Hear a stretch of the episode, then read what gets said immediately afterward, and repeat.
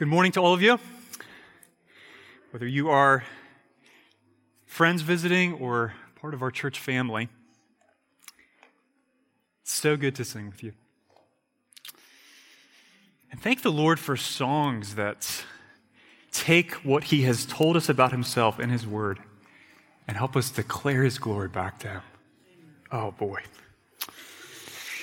I could sing that last song over and over and over again. If you have a Bible, open it to the book of Deuteronomy, chapter 5. As I always love to say, there's no shame in using that table of contents. We're going to be focusing on verse 18 this morning. Many of you know this, but every Sunday when we preach in this pulpit, there is a faithful man or woman translating every one of these words live. And that is exceedingly hard to do. Um, they, they are sweating, especially when I get excited. Start picking up the pace in the words. So um, I just I want to one just thank Elmer. Are you in here, Elmer? Where are you, buddy? Are you in here? No, he's in the back and Ami, they're all out of the okay.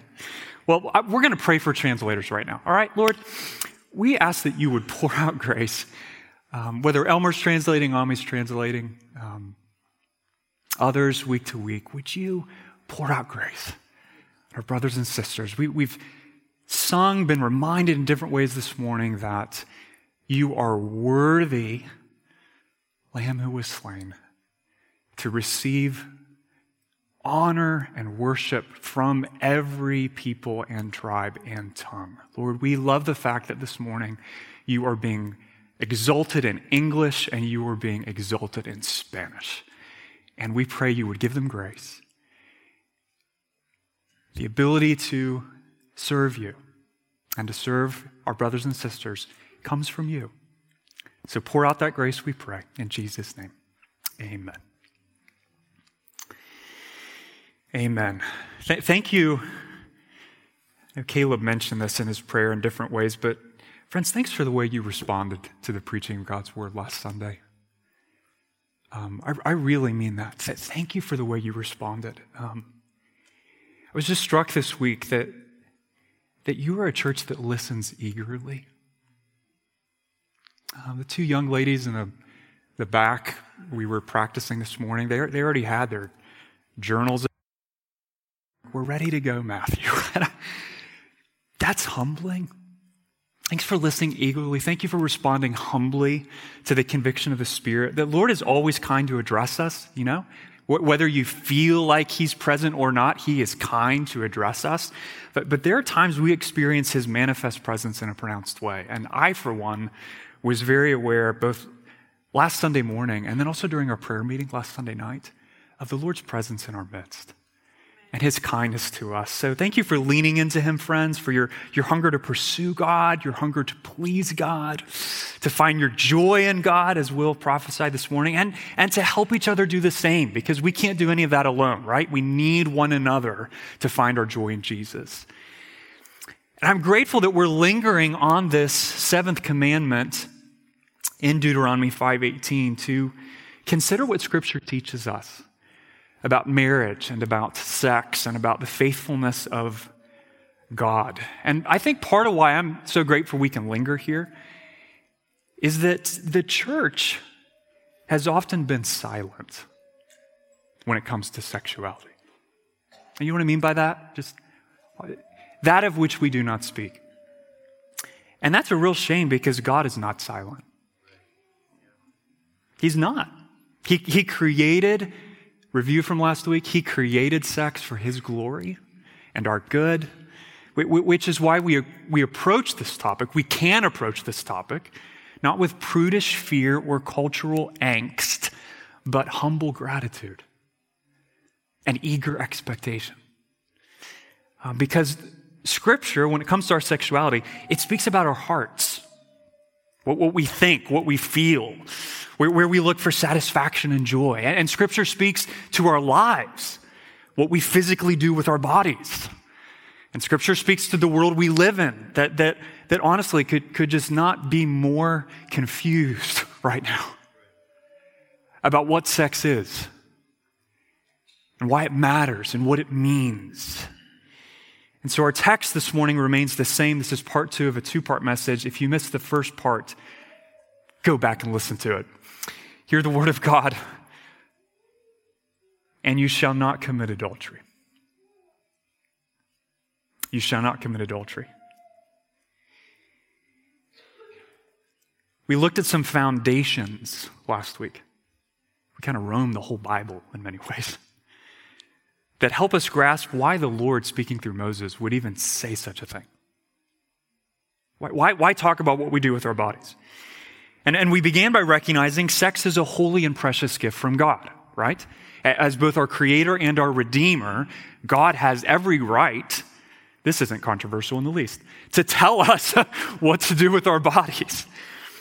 But, but what he tells us isn't random. It's not a divine fiat. It's rooted in who he is. Sex isn't ultimately about us, in other words, it's about God. It's an expression of his covenant faithfulness to us as his people. And that is why any sexual activity outside a marriage relationship between one man and one woman, what, what scripture calls adultery, is so grievous.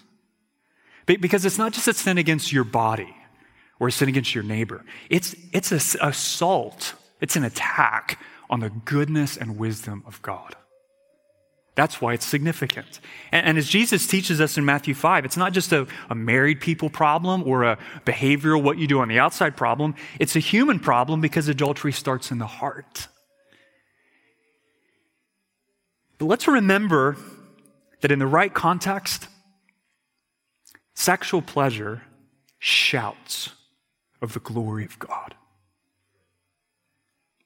We, we gotta, we gotta remember what are we actually protecting? Why is it valuable? It shouts of the glory of God. It, it's an act of worship. But when it's twisted by sin, or when it's, when it's wrenched out of the, the covenant context of marriage, it, it reeks, sexual immorality reeks devastating spiritual, emotional, and physical consequences. I, I cannot think of something that shatters relationships on earth more than sexual immorality. And Deuteronomy 5:18 commands us to be a people who magnify the faithfulness of God by upholding the sanctity of sex. That's the whole point of the seventh commandment. But that leaves this question, and here's where we, we pick up where we left off last Sunday. How do we do that? How do we get that done? If, if, if God calls us in His Word, if the seventh commandment is all about magnifying the covenant faithfulness of God by upholding the sanctity of sex, Okay, if you're on board with that, or okay, I'm persuaded that's a thing. Well, how do we do that? That's where we want to linger this morning because God's word overflows with hope and help in this area. This is not a dearth of content problem. This is a deluge of content problem. So, for the sake of time, I'm going to confine myself to seven exhortations. So, get ready. Number one, how, how do we this is they're all going to be answers to this question. How do we magnify the faithfulness of God by upholding the sanctity of sex? Number one, friends, make Jesus your greatest treasure. Make Jesus your greatest treasure. Okay? Why? Because sex is a good gift and a terrible God. Good gift, terrible God. It cannot satisfy your soul. It cannot give you eternal joy. It cannot rescue, restore, or sanctify you. Sex cannot deliver you from death. It cannot hear your prayer, forgive your sins, strengthen your heart, quiet your fears, or give you a reason to love your enemies. It cannot do for you what only Jesus Christ can do for you. And you'll never understand or enjoy the gift in all its fullness if you don't understand and enjoy the giver of the gift for who he is. You won't get the gift right if you don't know the giver. You won't understand the significance of the gift unless you understand and delight and treasure the giver. Because to a world that says sex is God, the Lord of hosts declares, I am God and there is no other. Jesus is the pearl of great price, friend, not sex. Jesus is the treasure hidden in the field. Okay, Jesus is the matchless one. There's, how simply can we put this? There is no momentary tingling of nerve endings that compares to the joy of treasuring Jesus. So do not wake up and think, today's mission, how can I get some? Okay? Wake up and pray, Lord, help me to treasure you and enjoy you and delight in you above all else today. Make, make Psalm 63, 1 through 3 your cry. Oh God, you are my God. Earnestly I seek you. My soul thirsts for you. My flesh faints for you as in a dry and weary land where there is no water. So I have looked upon you in the sanctuary, beholding your power and glory, because your steadfast love is better than life. We could add in there, infinitely better than sex. My lips will praise you. You will never magnify the faithfulness of God by upholding the sanctity of sex if Jesus is your treasure. Unless Jesus is your treasure, not sex. We have to start there. Make Jesus your greatest treasure. Point number two celebrate the gift of sex. Celebrate the gift. I want to specifically address three groups of people under this heading, okay? And the first group is those for whom, if you're being honest, sex has become something dirty or shameful uh, so something that, that immediately brings up feelings of grief or pain or sorrow. Maybe you've been sexually abused. Maybe you've sexually abused somebody else.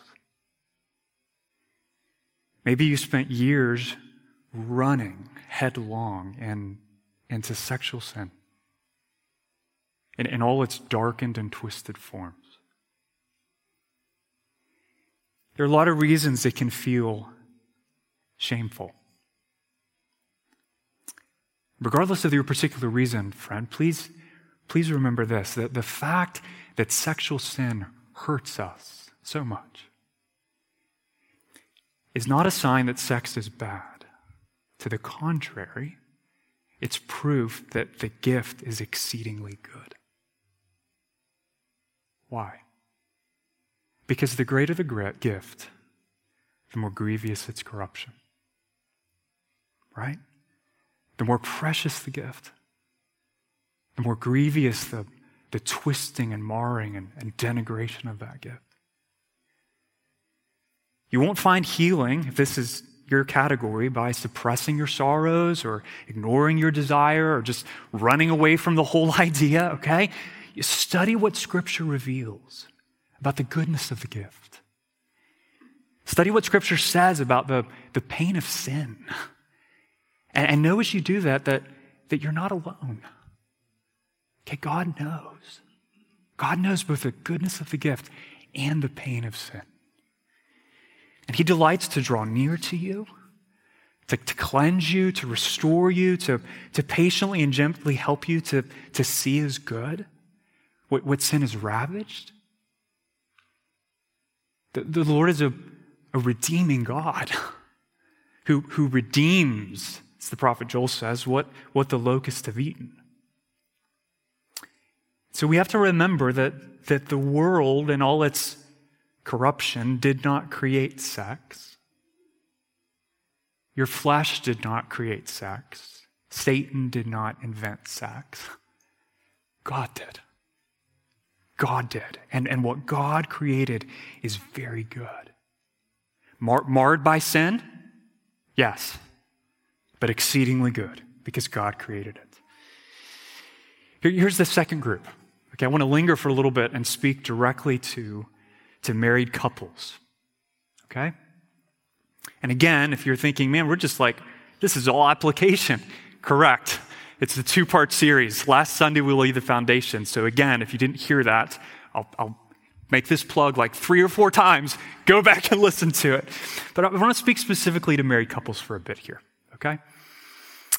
I exhort you, friend, if you're married, to receive God's gift of intimacy with gratitude and joy. Not, not begrudgingly or reluctantly. Because again, sex rightly expressed, it's, it's a holy act of worship. Maybe you've never connected that before, but, but listen to what the Word of God itself says in Proverbs 5.18. This, this is just as inspired as everything Caleb read from Romans 8 earlier. Let your fountain be blessed and rejoice in the wife of your youth a lovely deer, a graceful doe. Let her breast fill you at all times with delight. Be intoxicated always in her love. What a picture that is, right from the Lord Himself. But, but that doesn't mean that receiving that gift, if you're married, is going to be easy. Not at all. Your, your, your desires, your spouse's desires, it might not be the same. Um, for, for one reason or another, you can, you can reach a point in marriage where, where one or both of you is just not really interested in sex anymore. Um, if you're honest, you, you might be entirely content to say, you know what? If we never have sex, if we rarely have sex, I'm, I'm good with that. Here's my encouragement to you. If you're in that place, friend, do not dismiss the gift or devalue the gift simply because it doesn't feel desirable, or, or because it doesn't seem to work, or, or because it, you feel like it, it fails to do for you what it seems to do for everybody in the movies, or in the magazines, or in your friends' lives. If, if God, think of it this way if God sees fit to give a gift, humility leans in to receive it. Does that make sense? Even if it's hard, even if it takes work, even if it requires initiating awkward conversations. So I think the best encouragement I could give you in this regard is to talk to your spouse. Okay, to talk to your spouse. Uh, this was exceedingly difficult for me to do. For, I don't know, the first decade of my marriage. It's hard work, okay? And if you get stuck, ask another couple you trust for help. That's why, that's why we have each other. And I think it's especially important to, to keep clear lines of communication open as you and your spouse grow older and, and physical desire and ability just begin to ebb and flow, right? That's, that's part of a, a broken world where we're all moving toward physical death. right? So we, we need to keep those communication lines open, especially as we get older. And again, if you are married, please take care to use God's gift unselfishly. I, I have heard spouses wield 1 Corinthians 7 3 like a weapon. The husband should give to his wife her conjugal rights, and likewise the wife her husband. Is that in the Bible? Yes. Is that intended to be a weapon? And not just because Matthew says so, but because if you read that in context of the surrounding chapters, particularly chapter 13 on what love looks like, rightly interpreting that and applying that principle cannot be divorced from the priority of love. So do not demand sex from your spouse as a right if you are married. Don't, don't say, if I want it, I must get it. You must give it whenever I want it, in whatever way I want it, because God says so. Don't do that. That's not love. That's selfishness. That's pride.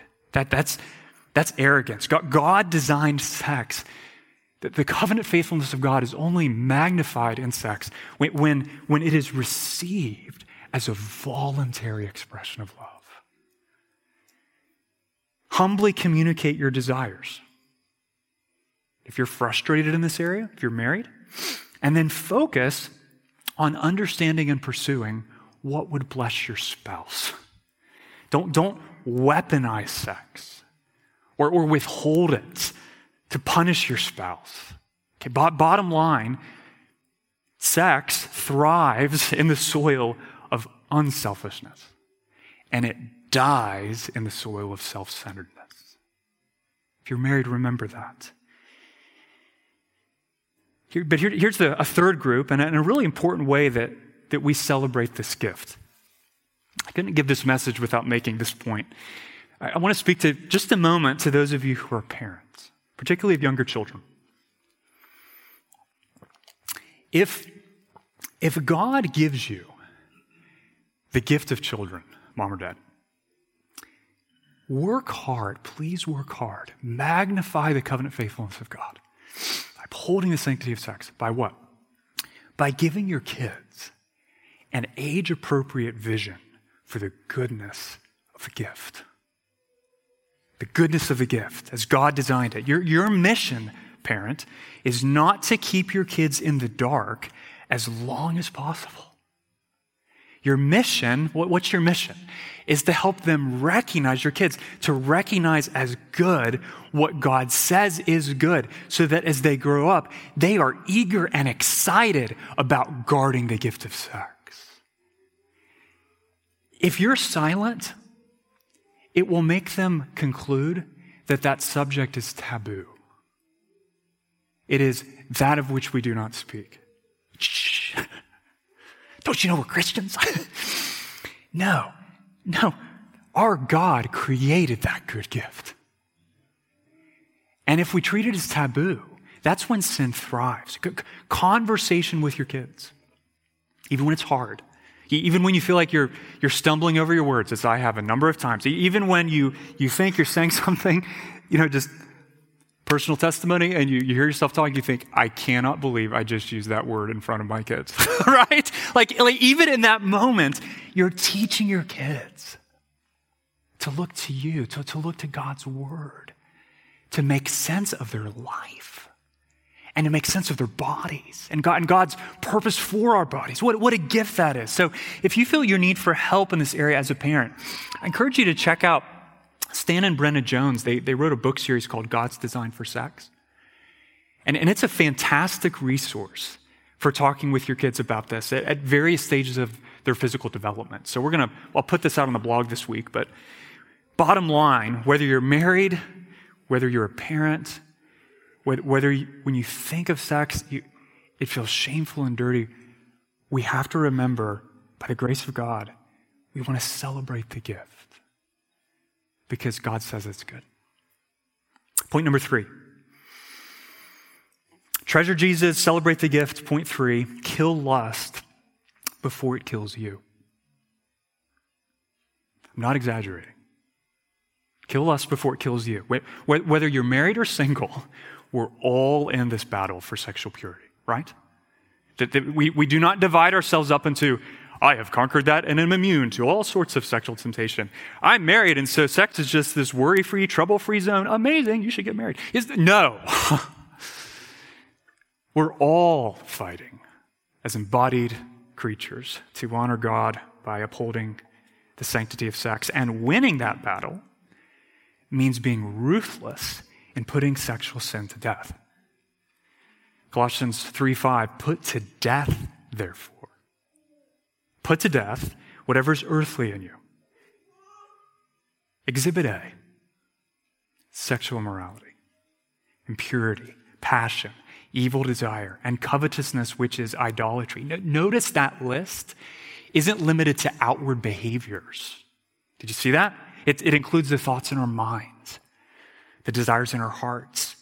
And, and I mention this principle because it is frighteningly easy to take a really casual or, or behavioral attitude towards sin. Really easy. What does it look like? Well, well, we tell ourselves lies like, as long as I don't actually physically have sex with someone who's not my spouse, I'm good.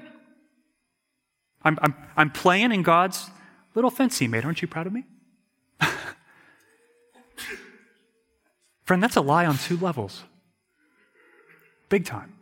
First, as we saw last Sunday, adultery begins in the heart, begins in your mind long before it becomes something you do with your body. And the second reason it's a lie, and this is really important, is that you will never win the battle against sexual lust by drawing a line between what God says is okay and God says is not okay, and then seeing like some sort of ballerina or gymnast, how carefully can I walk this line without going that way?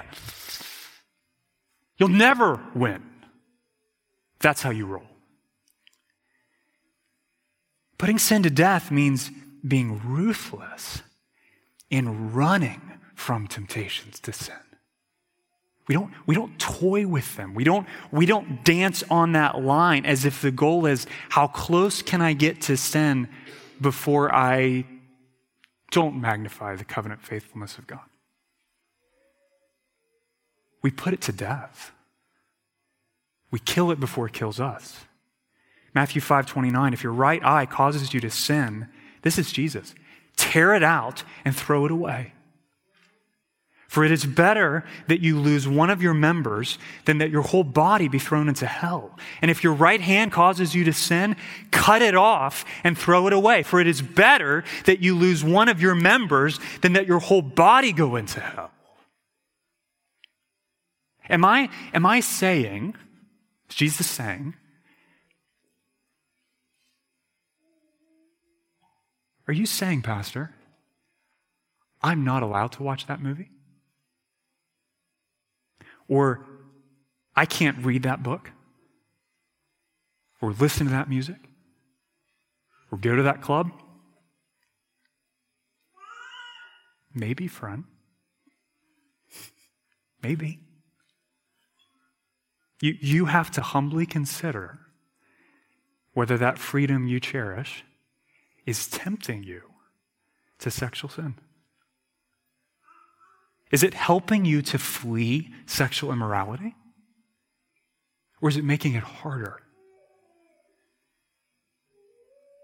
But Matthew, that sounds so legalistic. Show me a Bible verse that says I cannot watch Game of Thrones. I dare you. Well, I can't. Because God wants you to do the hard work of finding out how to please the Lord.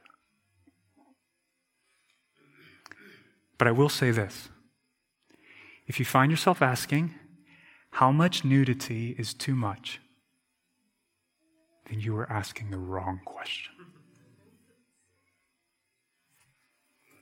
You're back to this. What's the right question? Does putting this image before my eyes help me or hinder me in magnifying the faithfulness of God by upholding the sanctity of sex?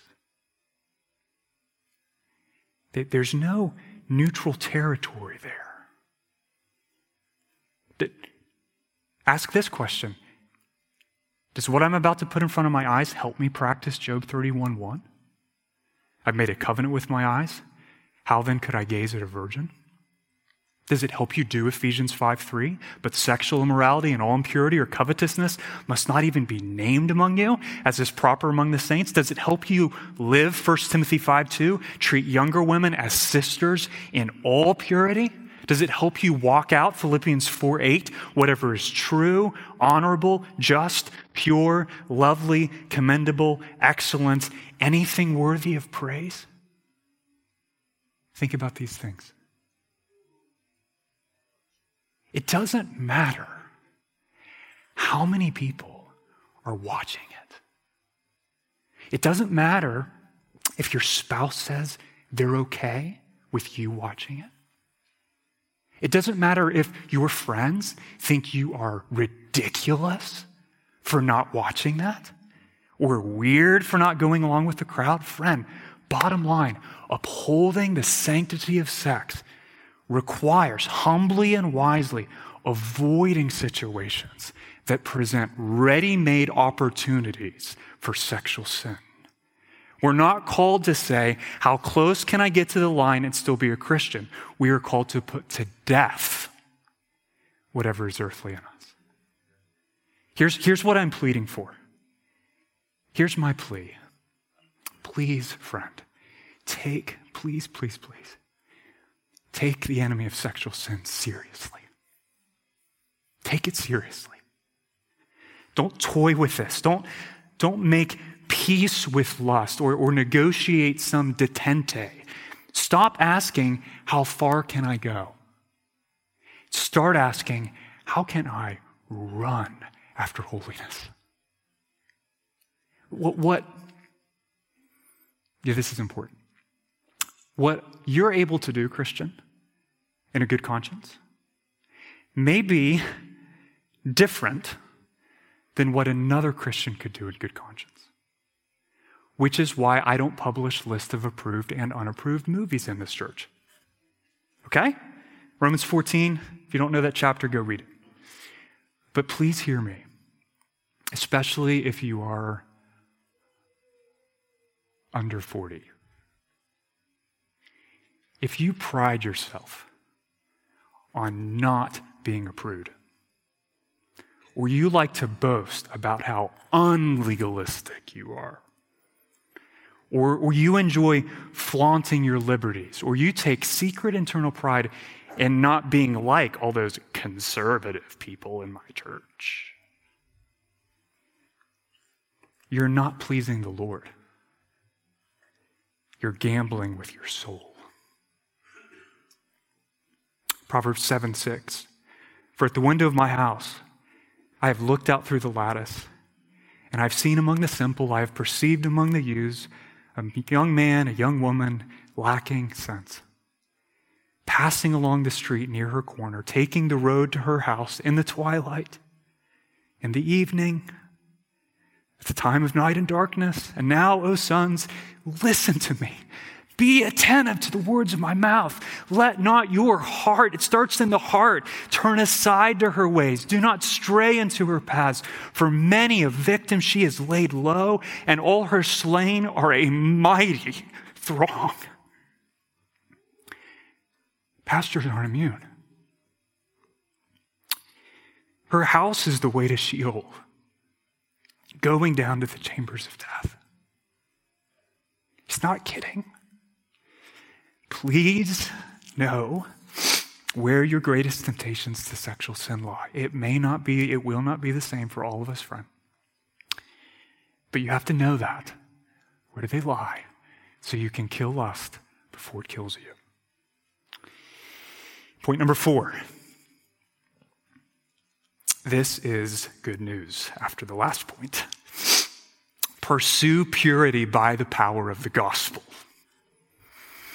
Kill lust before it kills you. Pursue purity by the power of the gospel. I'll put this as succinctly as I can. Nothing will rob your strength for the battle like the soul crushing weight of condemnation or the futility of trying to cleanse yourself. Nothing will rob your strength. The stain of sexual sin cuts a lot deeper than most. That's why we're lingering on this for two weeks. It, we, we feel our guilt, right? We feel our shame. It, it doesn't matter how many years it's been since you had that affair or how many days it's been since you looked at pornography. As, as the hymn we sing declares, no work I do, no gift I give can cleanse my conscience, cleanse my hands. I cannot cause my soul to live. But here's the good news, friend you don't need to. Because that is what Jesus came to do for you. Okay? He died so you could be forgiven of that. That, that thing, what, what you're thinking about right now. And he died so that you could be set free. Romans 8 1, there is therefore now no condemnation for those who are in Christ Jesus. Why not? Because it would feel good to say that? No, because the law of the Spirit of life has set you free in Christ Jesus from the law of sin and death. For God has done what the law, weakened by the flesh, could not do. Can Deuteronomy 5:18 alone, you shall not commit adultery. I, I, shall not commit adultery. I shall not commit adultery. I put on eight sticky notes and post-it cards, whatever mirror I look into, wherever I drive, I just see you shall not commit adultery all around me. Will that change your heart? Never. For God has done what the law, weakened by the flesh, could not do by sending his own son in the likeness of sinful flesh, and for sin, he condemned sin in the flesh in order that the righteous requirement of the law, has it irrelevant? Has it gone away? Do we say that was just bad news Old Testament? No. In order that the righteous requirement of the law, Deuteronomy 5.18, might be fulfilled in us. How, Lord? Who walk not according to the flesh, but according to the Spirit. Christian, the Spirit of the living God dwells in you. Who is that Spirit? Greater is He who is in us than He who is in the world. That's who that Spirit is. You're not waging war as an underdog. You are more than a conqueror through Him who loved you. So if you're listening to me and you say, but Matthew, you don't know, the lure of this sin is strong. Friend, the power of the Spirit is greater. I don't need to know you or the abyss of wickedness you have fallen into or how many times you've done what I've done or thought what I've thought to know that. The power of the Spirit is greater. But Matthew, does the, the pull of this sin feels inevitable? The power of the Spirit is greater. Are, are you weak and tired of resisting? The Spirit will renew your strength. Are, are you afraid you might stumble again in the future in some way, like so many other men and women have? The Spirit will guard you in all your ways. Psalm 32 7. What's, he, what's the Spirit do? You preserve me from trouble. You surround me with shouts of deliverance. What, what a picture that is, Christian. If you are in Christ, you walk out of these doors this morning the Spirit of God dwells within you, you are surrounded wherever you go with shouts of deliverance. The gospel says, don't look to your own strength for salvation, look to the Lord, look to the Holy Spirit. And, and we have to not just, yeah, yeah, yeah, we have to go back to this because there are so many times the fight for purity feels like an absolute hopeless cause. For many years in college, I thought, this is just a hopeless cause. Here's what's going through my mind. Why even bother struggling tonight if the last 20 times I have, I eventually caved? I'm tired of just even that fight. Uh, the next hour is going to be awful. Why not just sin and then I can get back to whatever I'm supposed to be doing? Friend, here's why it's not a hopeless cause if you're willing to persevere in the battle by, by clinging to the promises of God, you will experience just how strong the Spirit of God really is. You will. I'm not promising you an, an unwavering victory march. You know, just like, wow, I heard that message on the Spirit. It's just been like onward and upward ever since. No, no, I am saying you are robbing your own joy when you deny the Spirit an opportunity to prove that His power really is made perfect in your weakness. You're robbing your own joy. Don't do that. Because, like, like gold refined in a fire, the Spirit will purify you. The Spirit will temper you. The, the Spirit will steel your soul, though a thousand may fall at your right hand. That the decisive factor in this battle is not what you have done before. The decisive factor is whether you will look to the Lord and be delivered, or you will look to yourself and throw in the towel. So do not bewail your lack of self control. I'm just not one of those self control people. Maybe one day God will whack me up the side of the head and I'll have self control and, and then I can please the Lord. Friend, if you have the Holy Spirit indwelling you right now, right now, you have all the power you need to say no to sin and yes to godliness. Don't come to me, don't make an appointment with me and say, I'm waiting for the power. All the Spirit of God dwells within you, Christian, right now. Walk according to the Spirit. Rely on the power of the Spirit. Self control is the fruit of the Spirit. Self control is not the fruit of the fear of getting caught, or the fear of feeling condemned, or the fear of having to tell an accountability partner what you did last night. None of those things will change your heart. But the Spirit can, the Spirit does. So let's confess to the Lord Himself with Paul this morning Lord, I can't, but you can. I can't, but you can. Wait, wait, we wake up every day. This is bigger than sexual sin, right? What, what is the theme of our song? I can't, but you can. Tomorrow, I can't, but you can. That's the gospel, friends.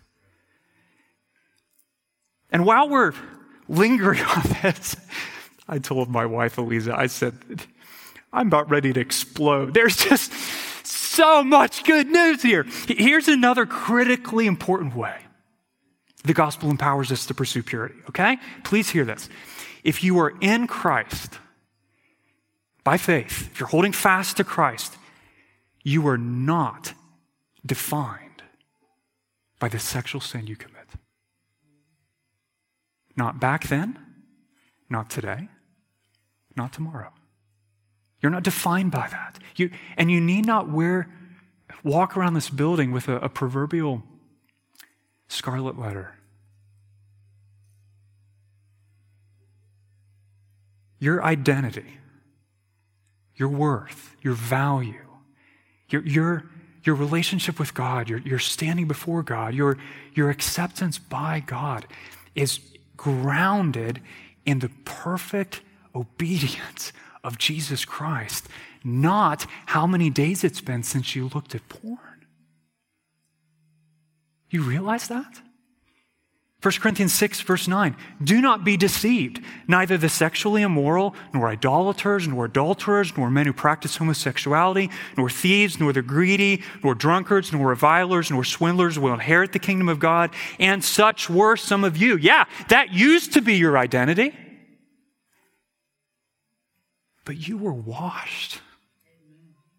Praise be to God, right? You were sanctified Christian, you were justified in the name of the Lord Jesus Christ and by the Spirit of our God. Here's what that means God doesn't love you more on your good days, and He doesn't love you less on your bad days. So, do we grieve the Father's heart when we sin? Absolutely. Does He rejoice and delight? When we, we live in a way that is pleasing Him? Absolutely. But His love for you, His delight in you, is not grounded in what you've done for Him, but what He's done for you. Romans 5 8. God shows His love for us, and that while we were still sinners, Christ died for us. Here, here's Paul's point. If God set his affection on you, Christian, when you were still far off, now, how much more, now that you've been brought near, will he continue to love you, for you have been eternally and irrevocably united to the Son of his love? Your standing, your acceptance, The Father's delight in you. It, it doesn't ebb and flow. Why not? It sure feels like it ought to. If I was God, my love for myself would be ebbing and flowing. Yeah, praise God, you're not God. Why doesn't it ebb and flow, Williams? Because the Father's love for the Son in whom you live and move and have your being does not ebb and flow. As, as much as the Father cherishes Christ, He cherishes you. For real. And what an encouragement that is. What an encouragement. The fight for sexual purity. We're, we're not fighting to gain anew or avoid losing God's love. We're fighting because we are perfectly and completely loved. And, and the greatness, the, the magnitude, the staggering, undeserved greatness of the gift compels us to trust and obey the one who laid down his life for us, knowing our final victory is assured because of the battle he already won. Romans 7 24. Who will deliver me from this body of death? You ever felt like that? My body just brings death. My desires just bring death. Who will deliver me from the body of death? Thanks be to God through Jesus Christ our Lord. Brothers and sisters, above all else, please, please, please fight for purity by the power of the gospel. Let's pick up the pace a bit. Number five, look to God's people for help. I, I love the encouragement in 1 Corinthians 10 13. No temptation has overtaken you that is not common to man. I think one of the devious lies, and I hear this all the time, that sin tells us is that we're unique, that we're alone, that no one is tempted like I am, no one is struggling like I am. No, no one will understand what I'm going through. So we stay silent, we don't speak up, and that is exactly what sexual sin wants you to do because it's the opposite of all the plants in my garden. I love to garden. What do all the plants in my garden need? Light. Where does sexual sin thrive? In the dark. 1 John 1 7, but if we walk in the light, as he's in the light, we have fellowship with one another. Notice how light, walking in the light is, is walking in community. And the blood of Jesus, his son, cleanses us from all sin. James 5 16, therefore, confess your sins to one another and pray for one another that you may be healed. The prayer of a righteous person has great power as it's working. Am I saying that the moment you share that struggle with a fellow Christian, it's like, whoa, accountability, fellowship, magic potion? Should have done this before. Like, boop, temptation, just. No.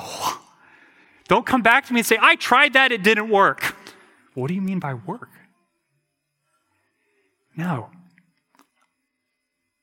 I'm simply affirming what God Himself says over and over and over again in His Word.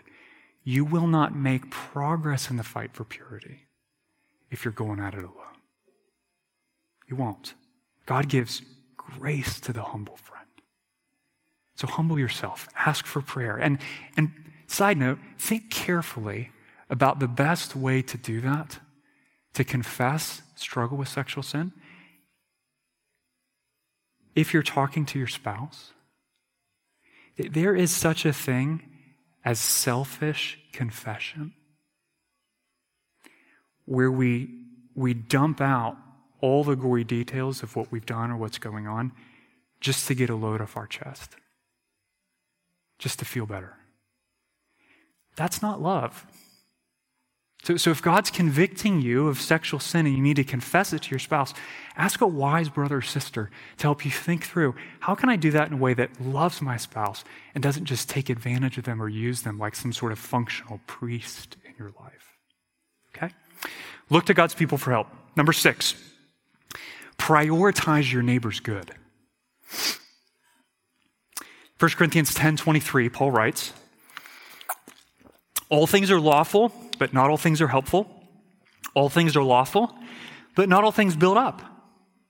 Let each one seek, no one seek,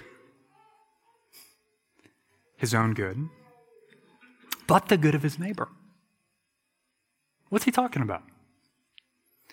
Well, the fact that we're not just responsible to uphold the sanctity of sex in our own life, we're responsible as Christians to help the people around us to do the same. Right? How different that is from the selfish love that is the spirit of our age. What, what, what, are we told in every popular song, every magazine, every, every clothing store? What are we told? Show the world just how hot you are. Right? If you like it, show it. If you've got it, flaunt it. When I was growing up, I remember getting a handout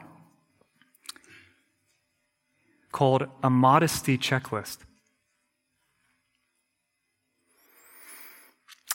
And as well intended as I think that was, I do not believe that was particularly helpful. Why not? Because it reduced modesty to a list of outward behaviors. Right? It, it didn't emphasize the underlying heart attitude, which is what? Seeking our neighbor's good, loving your neighbor. But, but here's my concern today, okay? My concern as we approach the 30 something anniversary of our church this April, my concern is that in the guise of not being legalistic, we abandon the priority of love. Let me explain. For men and women alike, is what someone else does in their mind or in their heart when they look at you, ultimately their spiritual responsibility? Okay, we, we can answer that loudly. Yes. Okay? Yes, absolutely. Scripture never lets us excuse our sin, don't do this, by blaming it on what someone else is doing or wearing. But that doesn't mean that we have no responsibility whatsoever to help our brothers and sisters in the battle for sexual purity. Far from it, right? Because love compels us to ask important questions that are not easy to answer, but must be answered. Examples. What is my goal in selecting the clothing I wear? Am I adorning my body in a way that honors the holiness of my body? Am I glorifying God in my body? Is, is glorifying God even my goal? Or, or is self expression or, or making heads turn my goal? I'm, I'm not saying the uglier the outfit, the more it makes much of Jesus. Okay? Don't come in wearing a trash bag next week. Okay? Why not? Why not? Hang with me. To the contrary, we honor the Lord when we adorn His creation, our physical bodies, in ways that reflect God's beauty. Right? He cares about that too. I am saying we need to ask questions like Is what I'm choosing to wear likely to present a stumbling block to the people around me? Love asks that question. You come to me asking for a list, I won't give it to you because Scripture doesn't. It gives us the, the real question, though. And the answer to that question will vary from culture to culture and time to time.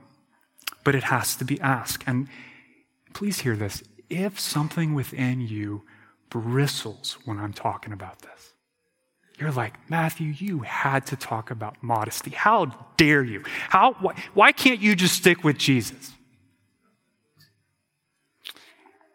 Well,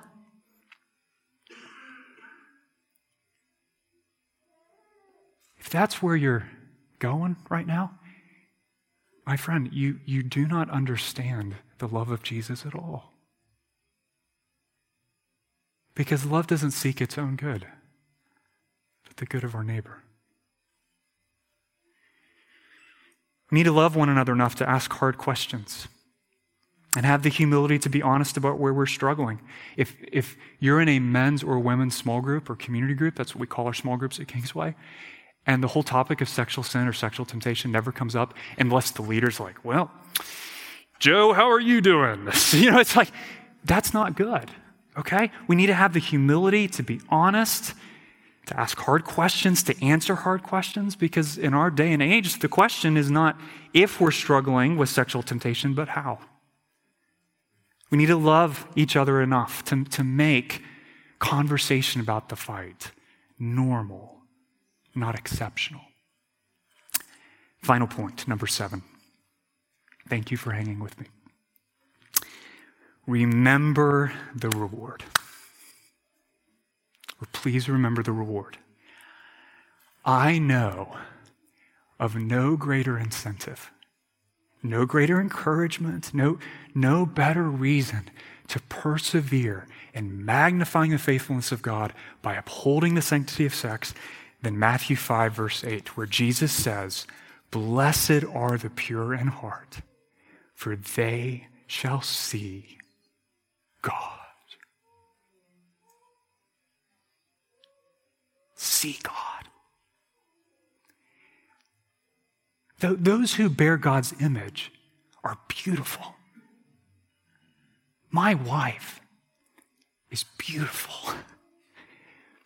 But every one of us, every supermodel that's ever lived, pales in comparison to the beauty and majesty and glory of the Lord of hosts, my friend.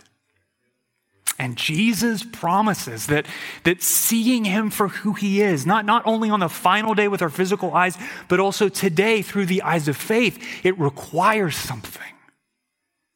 Purity of heart, a pure heart. What, what is at stake, in other words, in every choice we make this week to keep or ignore the seventh commandment? What, what's at stake, ultimately? Nothing less than your ability to see and savor God Himself. The, the gospel doesn't undo the fact that sin has consequences, okay? If you engage in sexual immorality, in your thoughts, with your eyes, with your body, you are blinding your soul to the goodness and glory of God. But, but when you choose to, to uphold the sanctity of sex, with your thoughts, your mind, your heart, your body. What, what are you doing? You're opening your eyes to see Jesus for who he really is. And that is why the fight for sexual purity is a fight of faith. Because when Jesus doesn't look glorious, or he doesn't feel satisfying. It is so easy just to run to other other things like sex because we just want to feel good, right? And so we excuse our sexual sin. We say things like, well, if God wants me to stop, he better get busy proving that he's more amazing than that girl last night. I'm ready to be wowed, God, whenever you're ready to wow me. What's wrong with that attitude? A lot of things, but among other things, sexual sin will only make your dissatisfaction with God worse. It, it, it will dull your heart to the things of God. It, it blinds your eyes to the beauty of Jesus. Friend, you want to see God. If you, if you want to stand in awe of the Lord, what do you need to do? You need to uphold the sanctity of sex, to, to pursue purity of heart. Why? Because it's a token we put in the slot machine. Then God's like, now open, see. No, because then and only then do we position ourselves in the stream of God's sovereign grace, where in His time, in His way, in His faithfulness, we can see God and savor God and enjoy God for who He really, really is. God reveals himself to those who hold fast to him by faith, who, who believe Jesus is better, even when he doesn't feel better, because the word of God says he is better. That's faith. That, that's, that's the kind of faith that perseveres. And faith, think of it this way faith fights for holiness for the sake of our joy in Jesus, with our eyes on the ultimate pleasure. What is that? Seeing him face to face.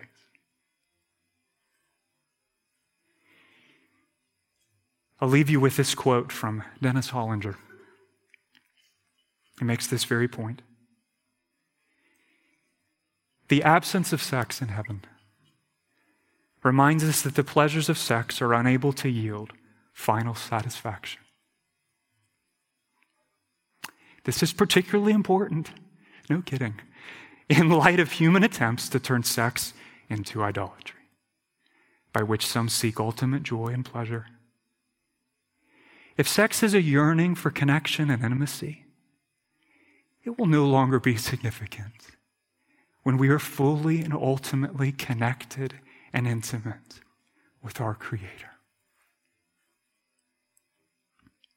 Sex pales in comparison to the heavenly marriage in which we will be fully one with the God who created and redeemed us in Christ. This does not minimize the joy, goodness, and worth of physical intimacy, but it reminds us that it is a sign of even greater things to come.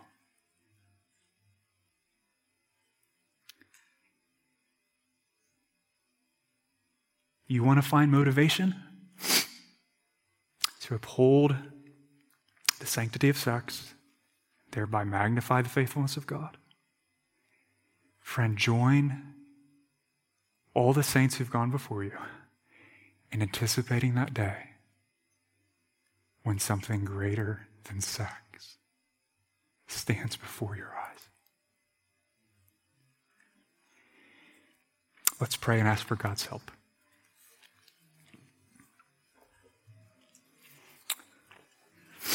Lord, how thankful we are that in a broken, fallen world with broken bodies and temptations abounding, that we can, as your people, anticipate a day when something infinitely greater than sex is waiting for us. Lord, would you strengthen our weary souls in this fight here and now by helping us to do the first thing we said today to make you, Jesus, our greatest treasure. Because you are the treasure we will be treasuring for all eternity. Lord, would we, every time sexual sin knocks at the door of our mind and our life, would we answer that alluring invitation by remembering in that moment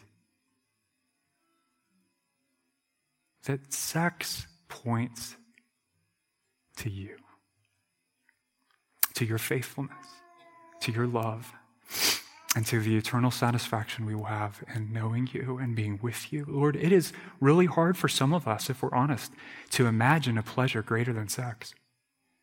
It is king of the hill many of our lives.